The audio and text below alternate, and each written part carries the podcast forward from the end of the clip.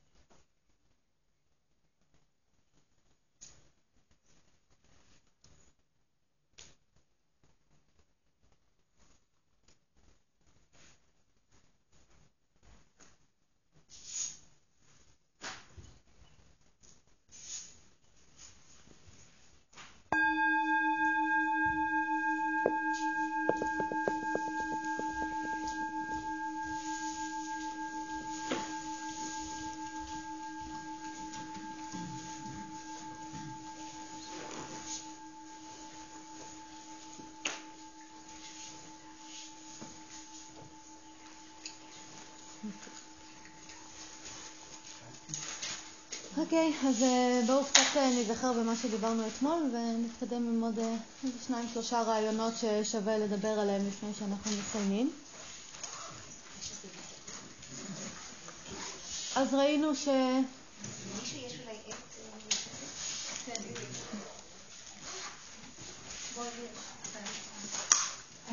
תודה. אנחנו רוצים?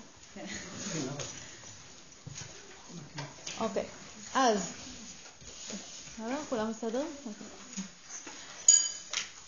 אז ראינו לאורך הסדנה שדבר ראשון אנחנו צריכים לטפח את מערכת היחסים שלנו עם עצמנו ואנחנו עושים את זה על ידי זה שאנחנו מטפחים את המכשיר ומטפחים את המודעות ויוצרים מערכת יחסים של שיתוף פעולה וברור לנו מאוד ש...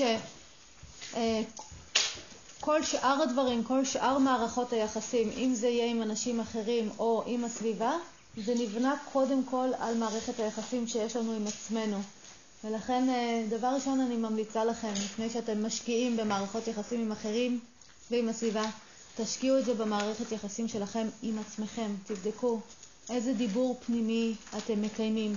האם אתם משתמשים בהכרה שלכם בשביל לקבל ידע ולפעול בעולם? האם אתם מפעילים את המכשיר בצורה רצונית, או האם הוא פועל רק אוטומטית, מי מנהל, מי מנתב את מערכת היחסים. אה, תוודאו שאתם מזינים את עצמכם בכל הרמות, בגוף, באנרגיה, אה, בידע. אה, מפתחים הכרה בהירה, משתמשים בה, כל הדברים האלה.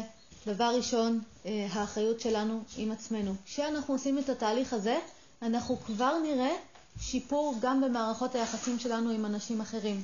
בדיוק כמו שכשהמקום הזה לא מטופח ופה נהיה בלגן, אנחנו יכולים לראות שגם מערכות היחסים עם אחרים מתבלגנות. אז זה יהיה תוצר. השיפור פה ישפיע כבר על מערכות היחסים האחרות. וכשדיברנו על מערכות יחסים עם אנשים אחרים, אמ, מאוד מאוד ברור לנו שאם אני מזינה, אם אני אה, עץ גדול ומניב, אני יכולה להיות כלי מזין עבור האחר. אם אני כלי מזין עבור האחר, האחר יגדל, וכשהוא יגדל הוא ייתן פרי והפרי שלו יזין אותי.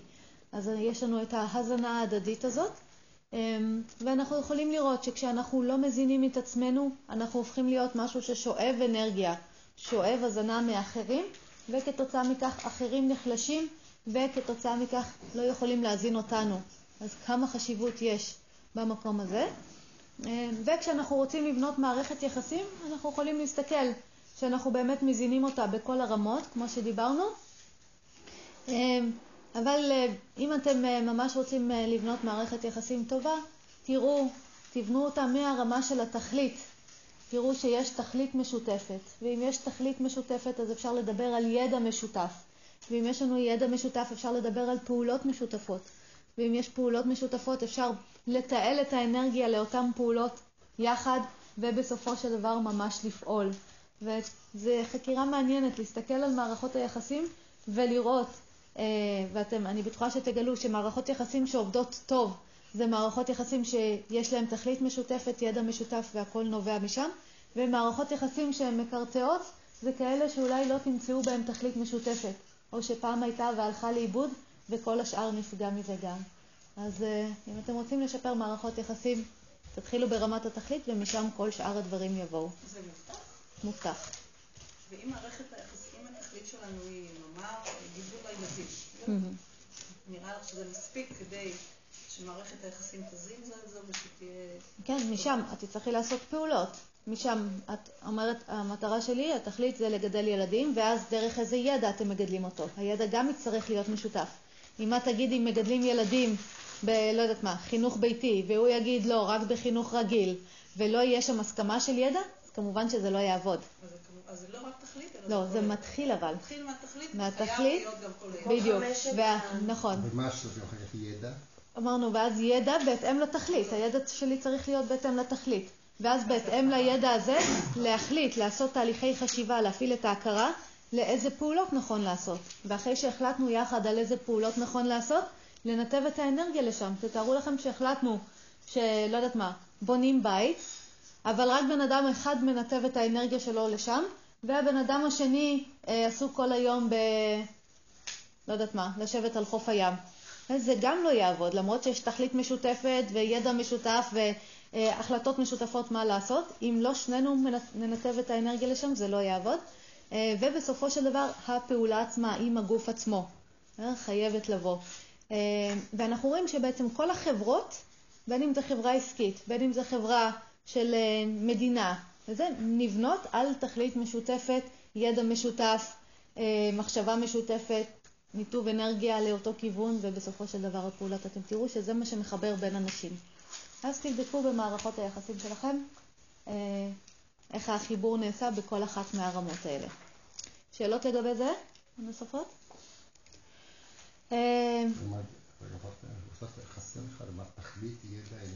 גוף? לא, לפני האנרגיה, אחרי הידע יש את המחשבה המשותפת, השימוש בהכרה.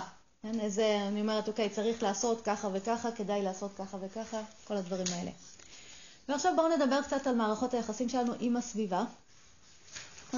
כשאנחנו מדברים על זה, אנחנו, ברור לנו שהסביבה שלנו זה לא רק בני אדם.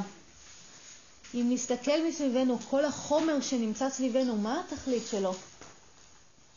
להזין אותנו. כן, להזין אותנו, לשרת אותנו. תראו איך כל דבר נותן לנו משהו. העולם הזה מזין אותנו. העצים, האוויר, האדמה, המים, הכל אה, נמצא איתנו במערכת יחסים של הזנה, הכל בא להזין אותנו, לתמוך בקיום שלנו. מה האחריות שלנו? להזין אותם חזרה, לא רק לשמור עליהם, אלא להזין אותם חזרה. מה אנחנו עושים? מה החברה המערבית עושה? מקלה אותם. רק משתמשת. רק משתמשת, יופי. ולא מזינה. ויותר גרוע מזה, אנחנו מרעילים את מקורות ההזנה שלנו, וכשאנחנו עושים את זה, אנחנו עושים אולי את הדבר הגרוע ביותר שאנחנו יכולים לעשות בתוך מערכת יחסים. דיברנו על זה גם בהקשר של מערכת יחסים עם אדם. אם אני זורקת עליו את כל הפסולת שלי, הוא יורעל והוא ירעיל אותי. אותו דבר אני יכולה לדבר על זה עם עצמי. אם אני זורקת על עצמי את כל הפסולת שלי, הדיבור הפנימי שלי הוא כל הזמן טומטמת, טיפשה, בלה בלה בלה בלה, אני מרעילה את עצמי, אני בסופו של דבר לא אהיה כלי יעיל לעצמי. ואותו דבר עם הסביבה. ומה שאנחנו עושים היום, אנחנו מרעילים את מקורות המים, מרעילים את האדמה, אה, עושים כל מיני, מרעילים את האוויר, ומה נפגע? הקיום שלנו.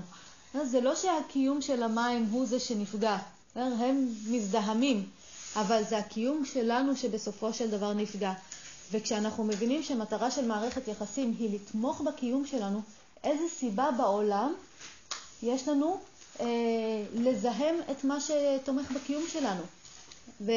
ופה האחריות האישית שלנו, אז אולי אני לא יכולה להריץ מהלכים אה, גדולים, כן? לגרום למדינת ישראל, אה, לא יודעת מה, להפסיק אה, להרוג את ים המלח. אני לא יכולה לגרום להם אולי לעשות את זה, אבל אני יכולה בסביבה הפרטית שלי לראות מה אני עושה ואיך אני מטפחת אותה ואיך אני מקפידה לא להרעיל אותה.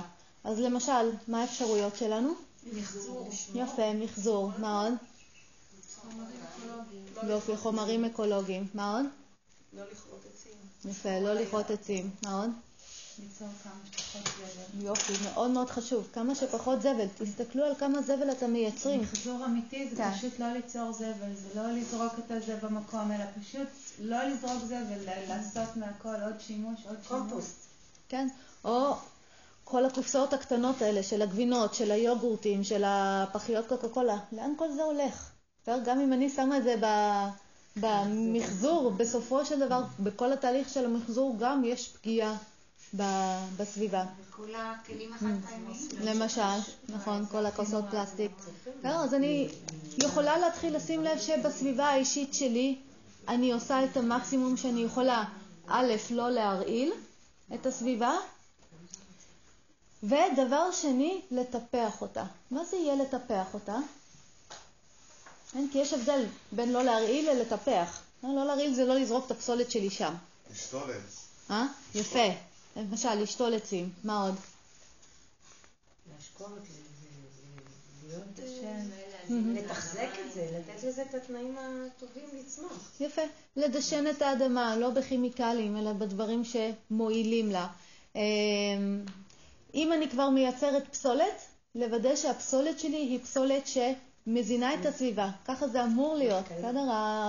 אה, הצואה שלנו היא יכולה להיות חומר מזין עבור הצמחים, אבל אם הצואה שלי היא רעילה, מה היא תהיה? בדיוק, היא תרעיל את הסביבה. אז לראות איזה פסולת אני מייצרת, לא רק הגוף שלי מייצר, אלא איזה פסולת השקית זבל שלי מייצרת. היא יכולה לייצר פסולת כשהיא מזינה, היא יכולה לייצר פסולת שהיא מרעילה. אמ, אה, ואז אם הפסולת שלי היא פסולת מזינה, הפסולת שלי, אני אוכל להשתמש בה בשביל לטפח את הסביבה. אמ, בסדר? לשמור על, ה, על ניקיון, כל הדברים הקטנים האלה שבעצם מטפחים את הסביבה שלנו, הם אה, חיוניים לחיים שלנו, ותדמיינו את החברה, אה, או בוא נגיד ככה, במשך שנים אנחנו עושים את ההפך. אנחנו מרעילים את הסביבה שלנו. למה? כי בגלל ההנאות שלנו. כי לא לימדו אותנו אנחנו לא מבינים שזאת מערכת יחסים. אוקיי. לצורך ההנאה שלנו. האם המטרה שלנו הייתה להרעיל את הסביבה? לא. אז מה עשינו כל השנים האלה? ניסינו לעשות טוב. יופי, ניסינו לעשות טוב. באיזה אופן? להתקדם. מה טוב לנו? לתמוך בקיום שלנו. בסדר? זה הרי הרעיון, כל הקדמה, למה היא מיועדת? כל הייצור אנרגיה, למה הוא מיועד? מיועד לתמוך בקיום שלנו. בסיס. בדיוק. אז אנחנו עשינו כל מיני, החברה האנושית, כן, או המערבית אני יכולה להגיד בעיקר, התפתחה, פיתחה את כל הטכנולוגיה, את כל הבתי חרושת, כל הדברים האלה, כל השאיבה של הנפט, כל הפלסטיקים, בשביל להקל על הקיום, בשביל לתמוך בקיום. ועכשיו מה אנחנו מגלים? שהדרך שבה תמכנו בקיום, בדיוק, פגעה בעצם במקורות הקיום שלנו, ואז אנחנו יכולים לראות דברים כמו שקורים בהודו למשל, גם פה, אבל בהודו רואים את זה בקיצוניות, שכל מקורות המים רעילים. עדיין המים זורמים, אבל כבר הם לא, הם הפסיקו להיות מים מזינים. ואז המקום שלנו זה לצמוח בידע, ולהגיד, אוקיי, בואו נחפש אה, דרכים אחרות שבהם נוכל לתמוך בקיום שלנו, תוך כדי תמיכה בקיום גם של מה שמזין אותנו, וזה בעצם הרעיון מאחורי הדבר הזה שנקרא קיימות. איך אני מקיים את עצמי בלי לפגוע בסביבה שלי, או איך הטיפוח של הקיום שלי הוא גם טיפוח של הסביבה שלי. שכחת את כל הנושא של החיות, כל, כל הקשר שלנו עם חיות. נכון. נכון, כי אני מבינה... זה חשוב כמו הסביבה. נכון מאוד, נכון מאוד. אז כשאני מבינה ש... יש כאן עיוות של כל המערכת עם החיות. נכון, נכון. למשל, כל מה שעשינו עם חומרי ההדברה, ופגענו בכל עולם החרקים, והיום אנחנו משלמים על זה מחיר. כן? כי כל ההאבקה של הפרחים נפגעת, כל הייצור הטבעי של הדברים, פגענו בזרעים, פגענו בהמון המון דברים. כל תעשיית המזון. כל תעשיית המזון, נכון. לא, ומהמקום הזה אנחנו בעצם צריכים אה, אה, להתחיל אה, לפתח ידע איך אני יכולה להזין את עצמי במקביל להזנה של גם מערכות היחסים שלי, בין אם זה חיות, צמחים, אדמה, מים וכולי. אז זה המקום הקטן שלנו לבדוק את הדבר הזה. וכמו שאמרתי, אנחנו לא צריכים לעשות את זה בהכרח תהליכים ברמה גלובלית, לא בהכרח יש לנו את היכולת, אבל בקטן, אצלנו בבית, בהחלט יש לנו את האפשרות ותתחילו לבדוק שם מה אתם עושים. מה את מציעה לעשות עם הדברה בבתים? כן, למה? נכון. אדמה דיאטורית. הדברה אקולוגית. היום יותר ויותר מפתחים את זה, זה נהיה יותר ידידותי לסביבה וכמובן לעצמנו. אנחנו שמים הדברה בבית וזה מגיע אלינו דרך האור, דרך הנשימה. עכשיו יצא חוק שרק הדברה אקולוגית. אסור למדבירים להדביר לא אקולוגי. אוקיי. אני רוצה לספר על סרט שראיתי, פדיאטריה. פדיאטרה. פדיאטרה. פדיאטרה. זה עלייה לרגל. אחד זה רגל, נכון? ועלייה לרגל זה היה בסינמטק בשבת שעברה, במסגרת שבוע טיבט. וזה סיפר על איזה, זה התחיל מסיפור של איזה סופה נוראי שהייתה בטיבט, שבגלל שכרתו שם את, את כל העצים, כבר לא, הסחף לא היה מה שיעצור את הסחף, וזה הרס ופצע והרג אנשים ברמות. ואז יצא, יצא איזה, יש מישהו שם את השם שלו, שהוא אחד המנהיגים הטיבטיים, שהוציא משלחת של 700 איש למרחק של 700 קילומטר להימאליה, רק כדי לנקות את הדרכים, והם אספו כל הדרך בקבוקי פלסטיק, הם טונות של פסולת הם אספו, מסע מאוד מאוד קשה ומאוד ארוך, בתנאי מזג אוויר מאוד קשים ודרך מאוד קשה. הצילומים משגעים, הסיפור מדהים, ונמצא לכם, הוא ממש מדבר על זה. כן. איך לשמור על הסביבה באמת, ואיך אנחנו בכל ידינו בעצם עושים. נכון. הם כרתנו עצים, זה לא בידי שמיים. נכון. כי זה דברים שיש לנו את היכולת למנוע. יפה. וזה אנחנו לומדים כל הזמן, וזה התנסות, כאילו, אנחנו לומדים מתוך ההתנסות, מתוך הפגיעה שאנחנו יוצרים, אבל זה גם מה שגורם לנו לחפש פתרונות. אז לא משנה כמה הנזק גדול, אנחנו עדיין יכולים להתאמץ ולעשות את השינוי ולמצוא את הדרכים איך לבנות מערכת יחסים של הזנה הדדית עם הסביבה שלנו. דבר נוסף שמעניין להסתכל, זה שאם ניקח, לא יודעת, נגיד נצא פה לחורש ונסתכל על ה...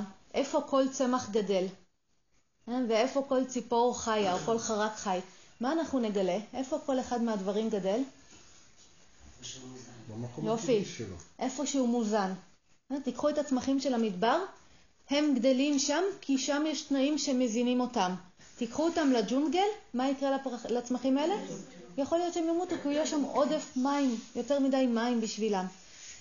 אותו דבר, תיקחו את הצמחים של הג'ונגל, הם יכולים לצמוח שם, אבל תשימו אותם במדבר ומה יקרה?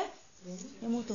אז אנחנו יכולים לראות שבעצם כל יצור חי, בין אם זה חי או צומח, נמצא בסביבה שהיא מזינה אותו. אז אה, יש לנו אפשרות להסתכל על הסביבה שלנו, איפה שאנחנו נמצאים, ולהבין שהסביבה הזאת שבה, שבה אנחנו מוצאים את עצמנו, היא הסביבה שמזינה אותנו. כלומר, לא סתם אנחנו מתקיימים שם. אם יש מישהו שגר בעיר, לא סתם הוא גר בעיר, העיר מקיימת אותו. ואם יש לי את התא המשפחתי שלי, שאני נמצאת בו, התא המשפחתי שלי הוא זה שמקיים אותי. וכשאני מסתכלת על זה בצורה כזאת, אני מבינה שהסביבה שה, הזאת שאני חיה בה, אני לא יכולה לקחת אותה כמובן מאליו. אני לא יכולה להסתכל על מערכות היחסים שלי בלי... אמ, ולחשוב שהן רנדומליות, שהן במקרה ככה. הן לא במקרה ככה. כל בן אדם שנמצא סביבי, כל צמח שנמצא סביבי, כל uh, מבנה בטון שנמצא סביבי, הוא שם כי הוא תומך בקיום שלי. מבינים את הרעיון? מה זה ישנה? שאני מבינה שכל דבר שנמצא סביבי הוא לא נמצא שם במקרה, אלא נמצא שם כי זה התנאים שתומכים בקיום שלי. זה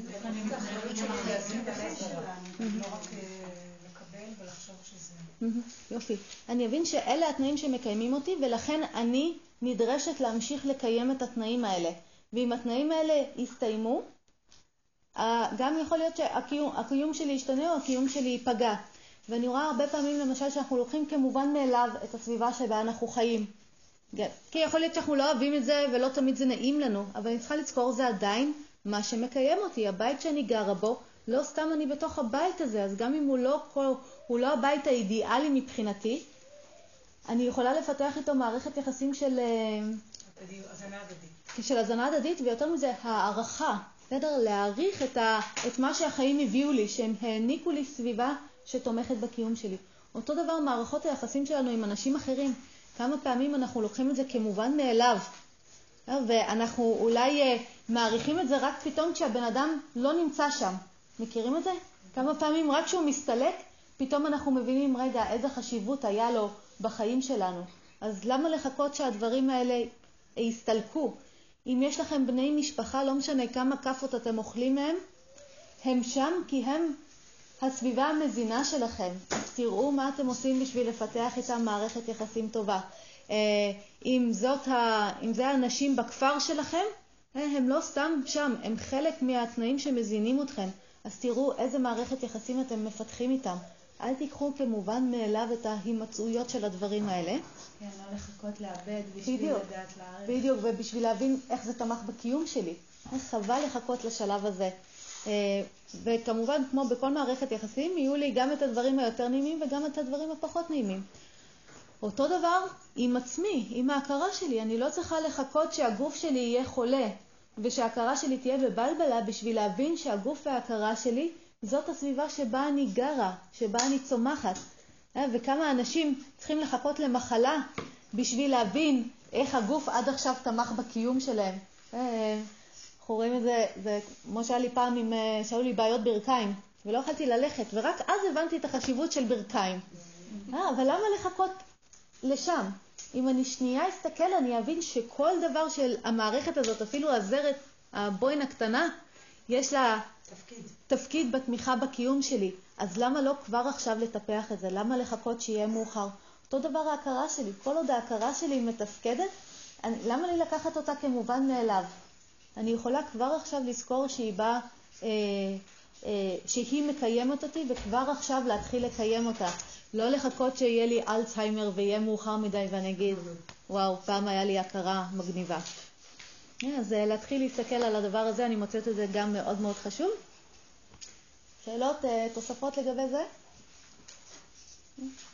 ודבר אחרון ששווה לדבר עליו, זה הדבר הזה שנקרא תשומת לב. שנייה, יש לי שאלה כן. בקטע הזה. את אמרת שאם התנאים אה, מפסיקים להתקיים, אז אם התנאים מפסיקים להתקיים, אתה משנה סביבה או שאתה...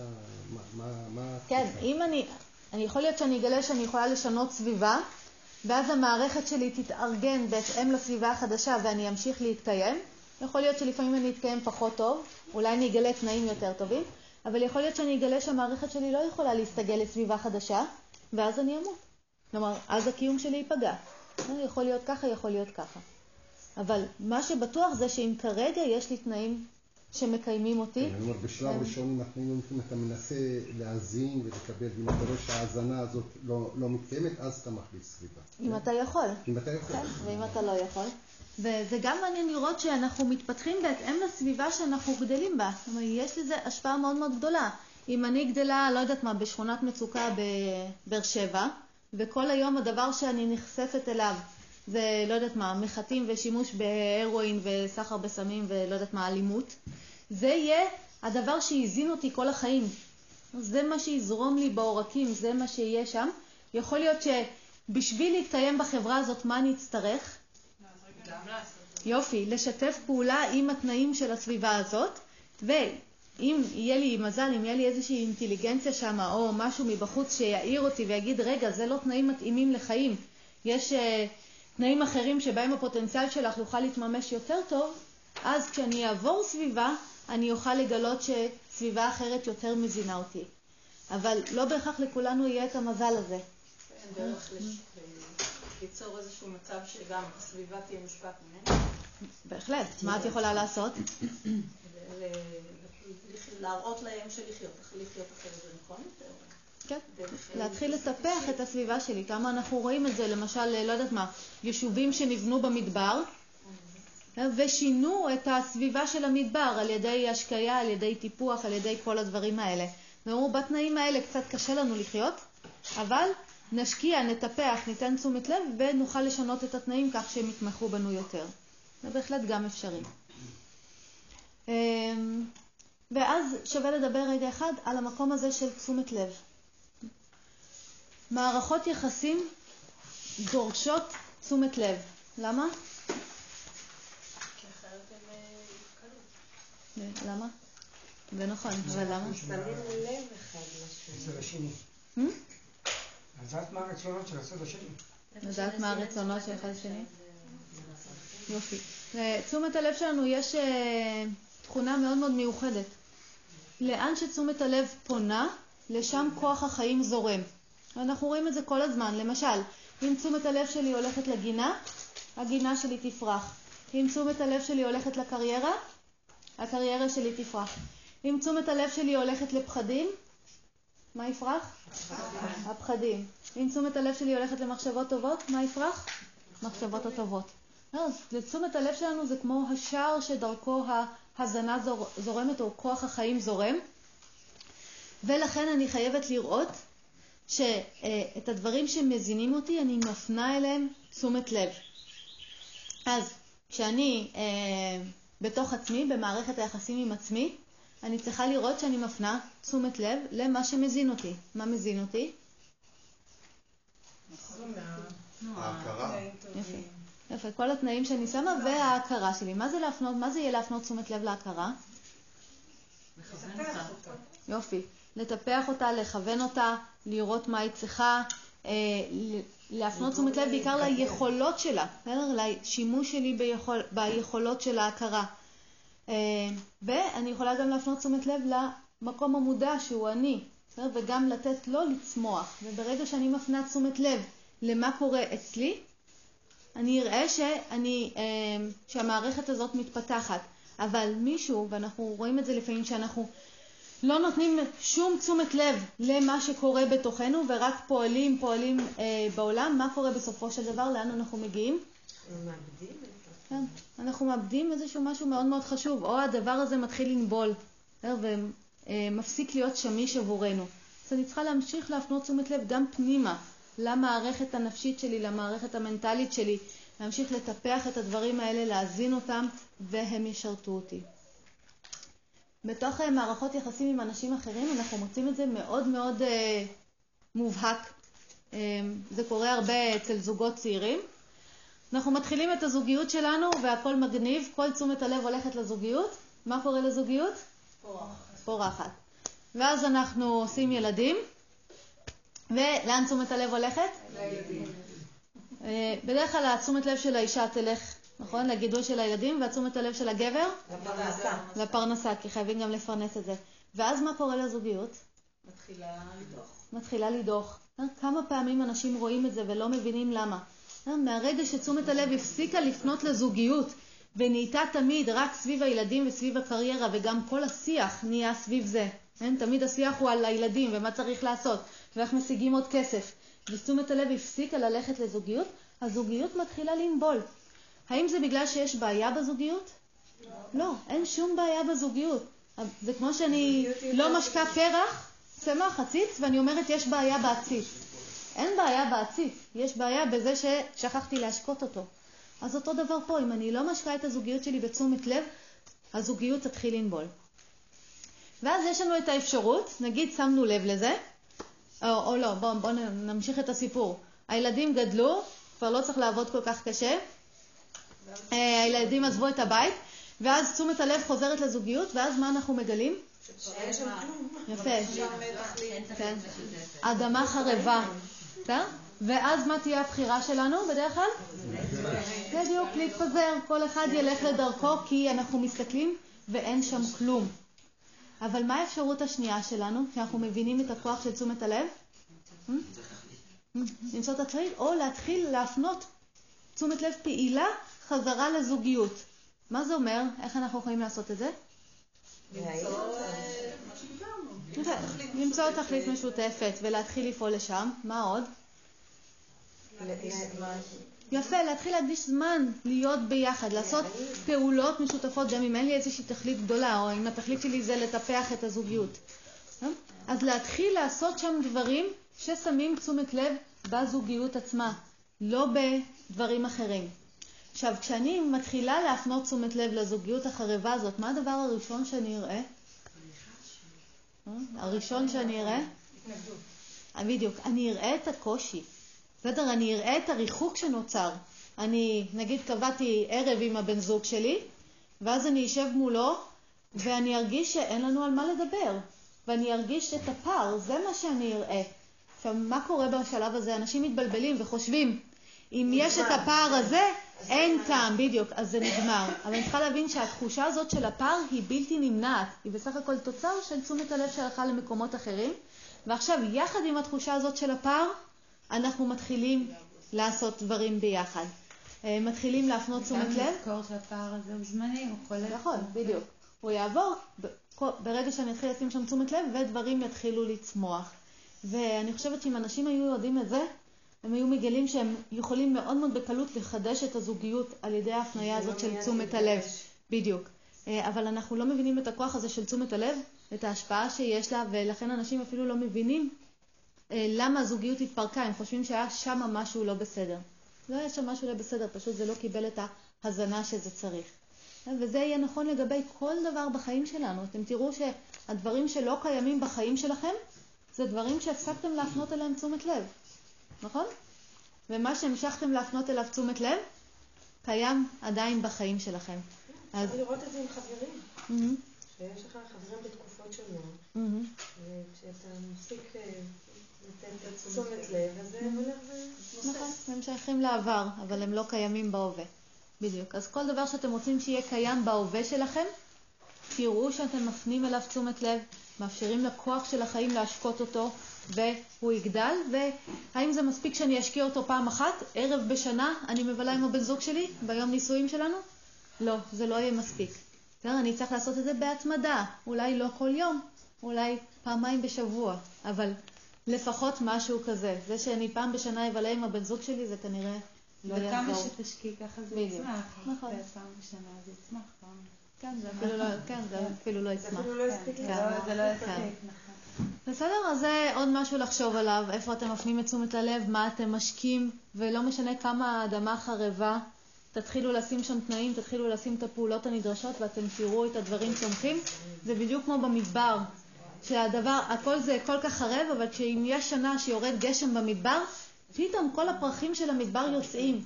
איפה הם היו כל השנים? חבויים מחכים שיגיעו תנאים מתאימים, ואז זה פורח. אז תשימו את התנאים המתאימים בחיים שלכם בכל אחת מהרמות, עם עצמכם, עם, מערכות, עם אנשים אחרים, עם הסביבה שלכם, ואתם תראו את זה מתחיל לפרוח, גם אם בהתחלה הכל נראה חרב ולא שווה את המאמץ. זה לגמרי לגמרי שווה. אמ, כן. איך אני אדע אבל למשל, אם, אם זה באמת, אני נותן את כל התנאים, הנכונים, אז הסיכויים שלי לבנות מערכת יחסים היא גודלת. איך אני יודע בכל זאת אם לשים את, ה... לשים את עצמי במדבר, שזה אפשרי ואני אצליח, או במרכז, או בצפון? מה זה הדבר הזה שבו אתה מחליט? אני, אני יודע שאני יכול להחליט אה, להצליח בכל הסביבות האלה. אז איפה הדבר הזה שבו אני מסתכל ובוחן את ההחלטה הנכונה בשבילי? כן. אם אתה יכול לפרוח, אם אתה נותן פרי בכל הסביבות, זה אומר שאתה צמח מאוד חזק, כן? או אה, בעל חיים מאוד מאוד חזק, שיכול להיות בהמון המון סביבות, ואז זה יהיה פחות רלוונטי.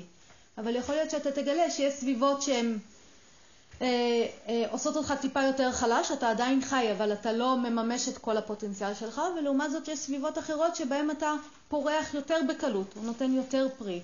ואז אתה יכול להגיד, אוקיי, שם זה סביבה יותר מתאימה. כל עוד יש לנו את האפשרות בחירה, מצבנו טוב, אבל הרבה מאיתנו, לא בהכרח יש לנו את האפשרות לבחור, אבל גם אם אין לי את האפשרות לבחור, אני צריכה להבין שאם פה אני כבר עכשיו חיה, זה אומר שכבר יש שם תנאים בסיסיים של קיום עבורי, ואם אני אטפח את זה עוד קצת, אולי התנאים אפילו ישתפרו. אה, זה עונה לך על השאלה? לבחירה. סליחה? ואז זה כן הופך לבחירה גם. מה הופך לבחירה?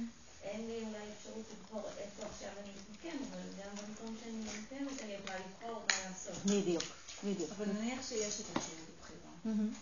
כאילו אני מתחברת לשאלה במקום שפה לא מדובר על אינטואיציה, לא מדובר על זה מרגיש לי כך. נכון? זה יותר ממקום של הכרה, של איזושהי בחירה מודעת. זה ממקום של להסתכל איפה יש את התנאים הכי מתאימים בשבילך לפרוח, או בשביל המשפחה כן. שלך לפרוח. זה הרעיון. כן, אבל בסופו של דבר, כש, כשאני בחרתי איפה אני אחיה, mm-hmm. אז הלכתי עם איזושהי תחושה, משהו לא לגמרי ברור שהוביל אותי נגיד לסביבה כפרית, כן? אוקיי. אבל אני לא יודעת אה, אה, אם היה שם משהו...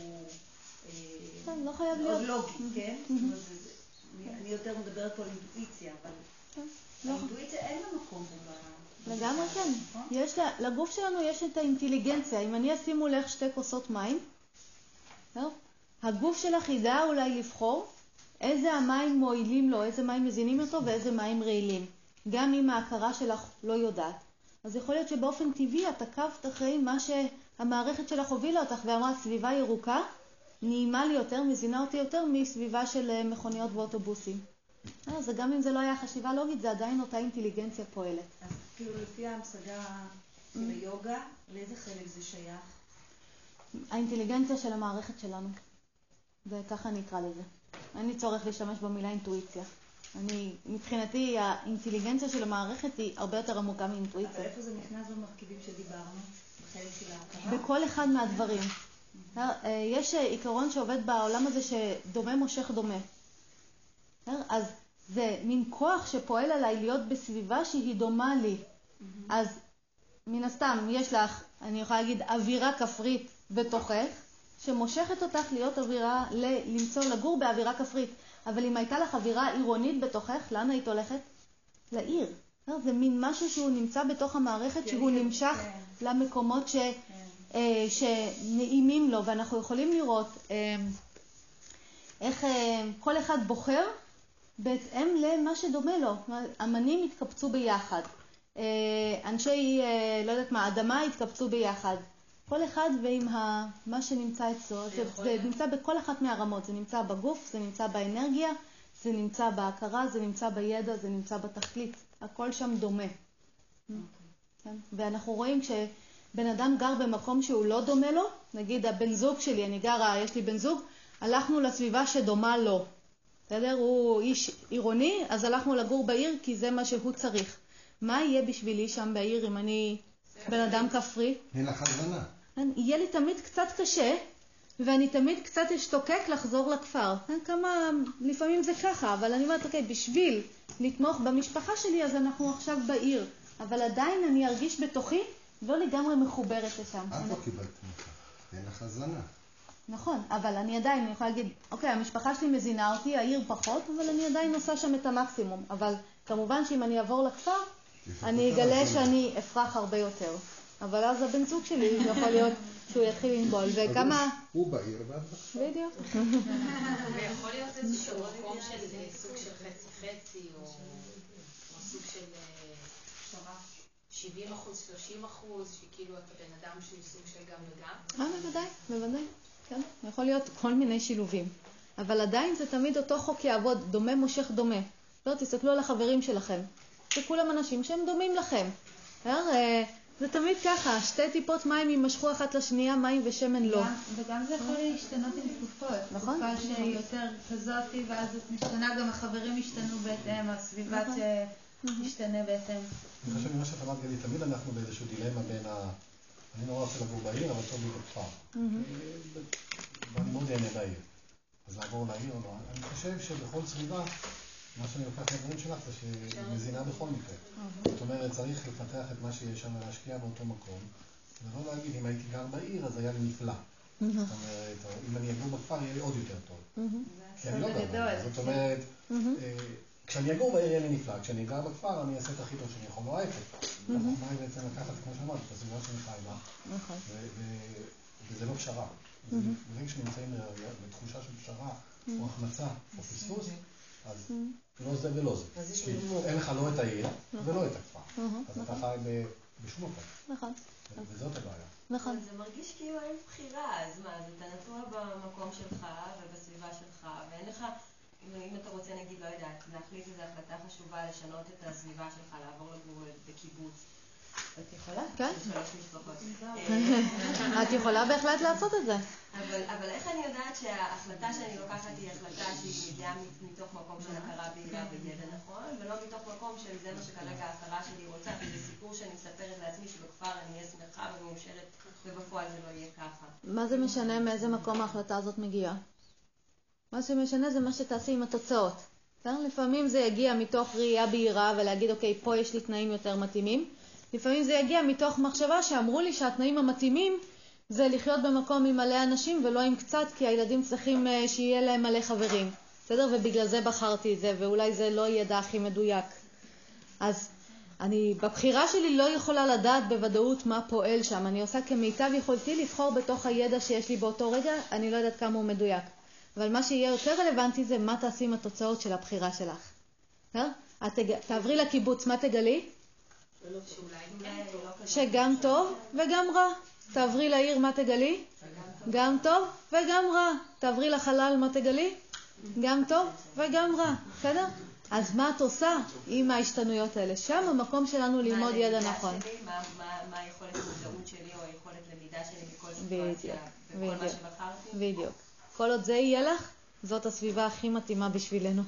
הסביבת למידה. כל עוד אני שם מוכנה ללמוד, וגם אם אני עכשיו תקועה במדבר ואני שונאת את המדבר, זה עדיין יהיה אה, משהו שישרת את התכלית שלי ויקדם אותי. אז מה, אז בן אדם לא רוצה כל הזמן לאתגר את עצמו בשביל ללמוד? נגיד, אני עכשיו רוצה ללמוד, אז אני אשים את עצמי באיזושהי סיטואציה קיצונית, כי אני רוצה ללמוד מזה. זה... אין צורך, אני לא צריכה לאתגר את עצמי, החיים גם ככה יאתגרו אותי כל הזמן. לפעמים זה ככה. כן? כן. אם אני צריכה ליצור במכוון חוויות קשות בשביל ללמוד מה זה קושי, ויש בני אדם שעושים את זה, אבל אה, בעיקרון לא יהיה לנו צורך. אחד מהדברים שהיום גם מדברת עליהם זה שכל ההתנסויות שבאות אלינו באות לשרת אותנו. אז אם החיים לא מביאים לי חוויות של קושי, זה אומר שחוויה של קושי לא הכרחית לי כרגע להתפתחות שלי, אני לא צריכה לייצר אותה בכוח. ואם החיים כן מביאים לי חוויות של קושי, יש להם סיבה. הם מה שאני צריכה כרגע בשביל להתפתח. אבל אנחנו כל הזמן מתווכחים עם החיים, נכון? כמה אנחנו מתווכחים עם החיים ואומרים, זה אני רוצה, את זה אני לא רוצה, זה טוב לי, זה לא טוב לי. למה? תיקחו את מה שהחיים אומרים ותגידו, אוקיי, מזה אני צומחת, מפה אני מתפתחת. ואז את תראי שכל המערכת יחסים עם החיים עצמה אה, הופכת להיות משהו אחר. כן. הייתה פה עוד שאלה? אז בעצם רציתי לשאול אם בעצם זה לא משנה מאיפה ההתנסויות שלי בעצם מגיעות, אם זו החלטה מודעת או לא מודעת, עצם זה שאני עושה אותם ומתנסה אותם ואז לומדת מהם, זה בעצם מה ש... נכון, נכון. אני, כי אני אף פעם לא יכולה לדעת בדיוק אם זה ידע נכון, ידע קודם, אני בחרתי אותו, לא בחרתי אותו. אני עושה כמיטב יכולתי, אבל יותר חשוב שתלמדי מכל התנסות שלך. באותו רגע את מגשימה את התכלית. זה מה שחשוב. עד כמה אבל בנושא הזה יש חשיבות לצבירת ניסיון? כי אם אני לוקח עכשיו מקצוע וכל מיני דברים חומריים, ניסיון מאוד חשוב. נכון. בשביל להחליט אה, החלטות נכונות. נכון. אותו דבר פה, נגיד אה, סביבה, סביבה כזו, סביבה כזו, סביבה כזו. נכון. אני יכול באמת לבוא ולהגיד, אני נמצא בסביבה X, להשקיע בה את כל המשאבים, להזין את עצמי, להזין את הסביבה, ולהוציא מזה את המקסימום, אחלה. או שאני יכול גם להגיד לעצמי, אוקיי, בוא נעשה סיבוב. ניקח איזה שנה, שנתיים, נעשה סיבוב, ונגיע להחלטה איפה הכי נכון. נכון. האם הגרסה הראשונה היא יותר פשרה, יותר... אה, כי זה נשמע לי, את יודעת, בחשיבה שלי, כמין פשרה, יותר נוח לי, יותר סבבה לי להישאר ולראות איך זה עובד בשבילי, אבל אולי בצד השני יכול להיות לי הרבה יותר טוב, ואם אני לא אעשה את הסיבוב אני לא אגלה. אבל יש אין סוף אפשרויות,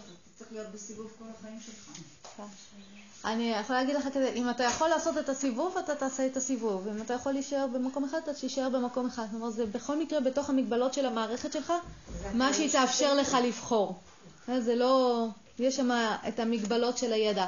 אבל בכל מקרה, בתוך זה, אה, זה ברור שככל שיש לי ידע יותר מדויק על נושא מסוים, כך היכולת שלי לבחור איך לפעול בתוכו תהיה יותר גדולה. וזה בכל תחום, אנחנו רואים את זה. אה, אז זהו, אז אתה רוצה שיהיה לך חופש בחירה אה, גדול יותר, תעמיק, תצבור עוד ידע, עוד ידע, אתה תראה שהחופש שלך גדל. אבל אה, יש סוף לידע שאנחנו יכולים לצבור? לא. אין, תמיד אני יכולה להגיד, אה, את זה עוד לא בדקתי, אה, את אה, זימבבואה עוד לא בדקתי, את זה עוד לא בדקתי. ויכול להיות שאני אגיד, אוקיי, הבנתי שלא משנה איפה אני אעבור, מה מובטח, שיהיה גם טוב וגם רע. יפה, שיהיה גם ככה וגם ככה, גם ככה וגם ככה. אז אולי זה לא כזה רלוונטי, מספיק שיהיו לי שם את התנאים שאני צריכה בשביל להתקיים, ויותר חשוב זה מה אני עושה עם התוצאות. כי אין סוף. לאפשרויות. בדיוק. נכון, איך הוא משרת את התכלית שלי? כן, כי התכלית שלי זה ללמוד. אז גם עברתי לזימבבואה, ואחרי חודשיים הבנתי שזה קטסטרופה. אז האם זה אומר שההחלטה שלי לעבור לזימבבואה הייתה שגויה? יפה. אם אני לומדת מזה, זה הופך להיות משהו מועיל. ואם אני אומרת, טוב, וואי, איזה טעות עשיתי, ודופקת לעצמי כדור בראש בגלל הפדיחה, כנראה שזה לא היה, כן? זה לא שירת את התכלית שלו כל כך. וגם בשלב הזה, בעצם הדבר הוא הדבר עצמו. זה שאתה אומר להישאר במקום אחד, זה פשרה, זה רק אומר מה הדעה שלך על להישאר במקום אחד. זה לא שלהישאר במקום אחד זה טוב או רע. זה רק ככה אתה זה. עוד דברים? אוקיי, אז אם נסכם את uh, כל מה שלמדנו פה uh, בכמה ימים האלה, תבדקו איך אתם מזינים את עצמכם בכל הרמות, איך אתם מזינים את מערכות היחסים שלכם עם אנשים אחרים בכל הרמות, איך אתם מזינים את הסביבה שלכם בכל הרמות. תשפרו את מערכות היחסים שלכם, מערכות היחסים, כן, בכל הרמות האלה יתחילו להיות מה? מזינים. מזינים עבורכם. מה תהיה התוצאה? פחות סבל. פחות סבל, ואתם תגדלו בפוטנציאל שלכם. אתם תראו את ההתממשות של הפוטנציאל שלכם, אה, אתם תיתנו יותר ויותר ענפים, יותר ויותר פירות, ותהיו בסופו של דבר גם יותר ויותר מועילים. ל... בדיוק, מקור מזין לחיים עצמם. או במילים אחרות, אה, אני הופכת להיות החיים עצמם. כי מה החיים עצמם עושים? מזינים. הם לא עושים שום דבר אחר חוץ מזה. אז אני בעצם מתחילה להיות בתיאום עם החיים. ואז כל כוח החיים עובר דרכי, וזה כבר לא המאמץ האישי שלי או המאבק האישי שלי, אלא זה כוח שלם של חיים שרוצה להיטיב ולעשות טוב, שמתממש דרכי, ואז נהיה סבבה לכולם. בסדר? שאלות, בקשות? אז זה מסכם את היוגה ומערכות יחסים. ועכשיו אה, במעבר אה, חד אה, אל שיחת הסיכום שלנו, ומה שאני אשמח לשמוע, נעשה כזה סבב, אה, לשמוע איך היה לכם, אה, גם אה, מבחינת הלימוד, גם מבחינת המקום, מבחינת הלו"ז, מבחינת כל דבר שבא לכם להעלות אה, ולשתף, לא חייבים כמובן, אבל אם רוצים. אה, כן, וזהו, ואחרי זה עוד אני אגיד כמה דברים ושם נסיים. אוקיי? מקובל על כולם? אנחנו מתחילים מפה. כן. הבחירה שלי הכי נקייה.